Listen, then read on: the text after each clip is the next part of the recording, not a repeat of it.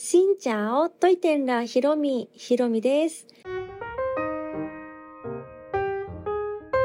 月曜日になりました。皆さんおはようございます。私はですね、まだ実家におりまして、はい、みんな寝静まった後のリビングで収録をしております。まあ、実家に帰るとね、いい意味でも悪い意味でも、なんか平和ボケしてしまうと言いますか、なんか力が抜けてしまうのかいろいろとこうリラックスモードになっているんですが、まあ、これは仕方ないとして、はいまあ、バリバリ働くのは神奈川県の方にね戻ってからということでリラックスしつつちゃんとちょっと動画編集も進めていきたいなと、はい、思っております。というわけで今日はですね先週かな？あった我が家の事件についてお話をしようと思います。その名も娘がお家に閉じ込められた事件です。もう本当にねヒヤヒヤ、まあ、ヒヤヒヤと言いますか意外となんかそういう状況になると冷静になる自分がいるんですけどまず何があったかと言いますとですね、まあ、夏の暑い日。旦那は出かけておりました。で、私と娘、えっ、と、娘をパーちゃんということにしましょう。いうことにしましょうというか、よくお家とかでもパーちゃんとか動画でもパーちゃんってたまに言っているんですが、娘のことはパーちゃんです。私とパーちゃんがお家にいました。で、で、旦那は出かけていたので、お昼食べに出ようと、はい、パーちゃんに、じゃあ、ちょっと出かけてさ、お昼食べようよって言って、私はお出かけの準備を始めていました。で、私マンションに住んでいるんですが、まず、ね、準備をいろいろ終えて、外に出る準備としては、ベビーカーをね、マンションの廊下に出すっていうのが、で、まず必要じゃないですか。と思って、もろもろ準備終わったから、ベビーカーとりあえず出そうと思って、はい、玄関の方に行って、ベビーカーを廊下に出しました。そしたらですね、娘が中から鍵をかけてしまいまして、はい。で、鍵はね、上と下にある、まあ、タイプなので、下の鍵が届いちゃうということで、もうそこはね、盲点でしたね。本当にベビーカーを持って、廊下に出て、ドアが閉まって、2秒とか、もう3秒とかそれぐらいで、カチャッと言いまして、え？え、え？え？ー、と思って、ドアをね、開けようとしたら、もう開かないんですよね。もう、私も思わず、マジでって声が出ちゃって、普段マジでなんかそんな言わないんですけど、もう心の声が漏れちゃって、え？えー、ちょっと待て待て待てと思って、はい、そんな感じで娘がお家に閉じ込められてしまいました。私はひたすら、ね、あの、ガチャガチャして、あの、ドア開けようとガチャガチャして、あの、娘のね、気を引くというか、で、こっちに、やっぱりガチャガチャしてると気になるから、玄関から離れてほしくないと思ってガチャガチャしながら、あの、娘にね、ずっと声をかけていて、で、カチャって、カチャってできる？カチャってできるかな？くるってできるかな？ってもうずっと、ずっと言ってました。そしたらね、あの、15秒ぐらいしたら、カチャってできる？カチャってできるかなとか言ってたら、ちょ、ちょこっとね、こう、カチャ、カチャカチャカチャカチャみたいなのが聞こえて、もうそれもね、ちょっとすごいなと思って、すごいなと思えるほど冷静な部分はある感じ。でも、焦ってもしょうがないし、はい、もうずっと、あの、集中してね、呼びかけていました。で、不幸中の幸いなのがですね、料理をしている途中とか何かをしている途中じゃなくってお出かけする準備ができた状態だったので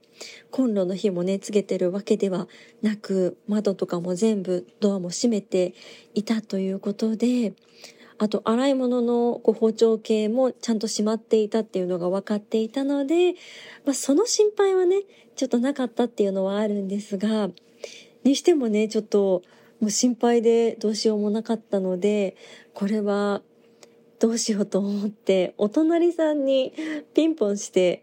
あの、ちょっと携帯電話を借りようと思いまして、旦那にね、早く帰ってきてもらおうと。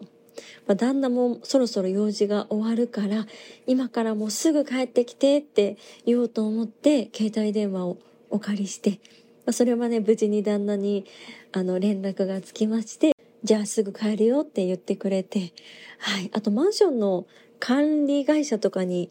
あの、お隣さんがね、電話してくださったんですけど、その時ね、お盆で、はい、全くやっていなかったっていうのがあったので、とりあえず、旦那が来るまでの1時間か1時間半ぐらいは頑張って声かけながら、あの、娘がね、自分で鍵を開けてくれることを願いながら過ごそうと思って、はい、ひたすら娘に声をかけ続けました。本当に何も持っていなくって、まあ、服はね、お出かけ用に着替えていてもメイクもしてて、まあ、普通の状態。で、ベビーカーだけ外に出した状態だから、携帯も財布も、もちろん鍵も持っていないし、もうひたすら声かけるしかないし、しかも私、靴とか、つっかけだし、サンダルとかいうね、可愛いものじゃなくて、つっかけ っていう感じだったので、もう、もうひたすら娘に開けてもらうことを願うしかなかったという感じで、そこから10分か15分ぐらいかな、ずっと声をかけていました。お隣さんにね、電話を借りている時は、多分娘は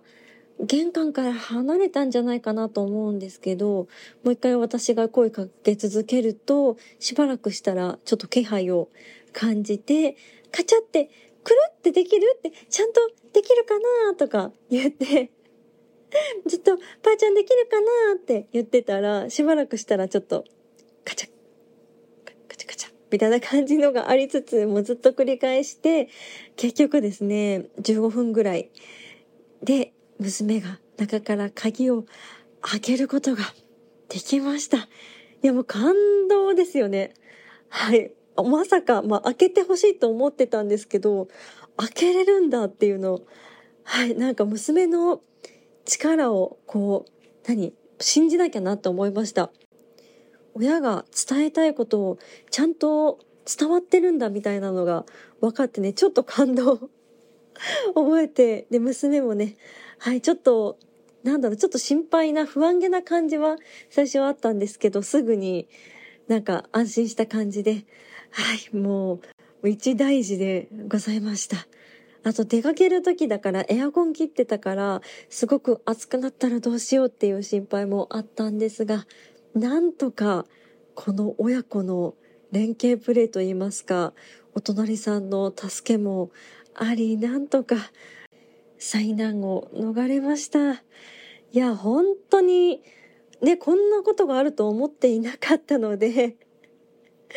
もう鍵をね、やっぱり常に持っておくべきだなと言いますか、まあ、なんだろう、どうやって防げばよかったのかなって後から課題にはなったんですけど、まあ何かが起きるかもっていう事前のこう注意がこうやっぱりね、こう予測できていなかったっていうのもあるので、まあ私の場合はもう何ともなく済んだのでよかったんですけど、で、私の娘2歳になったところなので、2歳とかそれぐらいの娘さん、息子さんを持っている方は、ぜひ、はい、この経験を聞いていただいて、お気をつけていただけたらと思います。ね、本当に、もし、ね、お湯を沸かしていたらとか、そういうふうに思うと、もうゾッとする話なんですが、これに通ずるものとして、ね、車に、こう、中から鍵かけちゃった子とかね、たまにいますよね。もうそういう事態が、もうちょっとしたことで、本当に一瞬で起きてしまうので、でこれからね、気をつけていかないといけないなと、私も、まあ、反省であり、教訓になりました。今日はそんな娘がお家に閉じ込められてしまったお話でございました。皆さん一緒に気をつけていきましょう。この配信は毎週月水金各種ポッドキャストとスタンド FM で配信をしています。日々の出来事やベトナム旅行について、また皆さんからいただいたお便りについてもお答えをしています。お便りフォームから、スタンド FM の方はレターから質問やメッセージ、こんなことをお話ししてほしいなど送っていただけたら嬉しいです。それではまた次の配信でお会いしましょう。変がプライ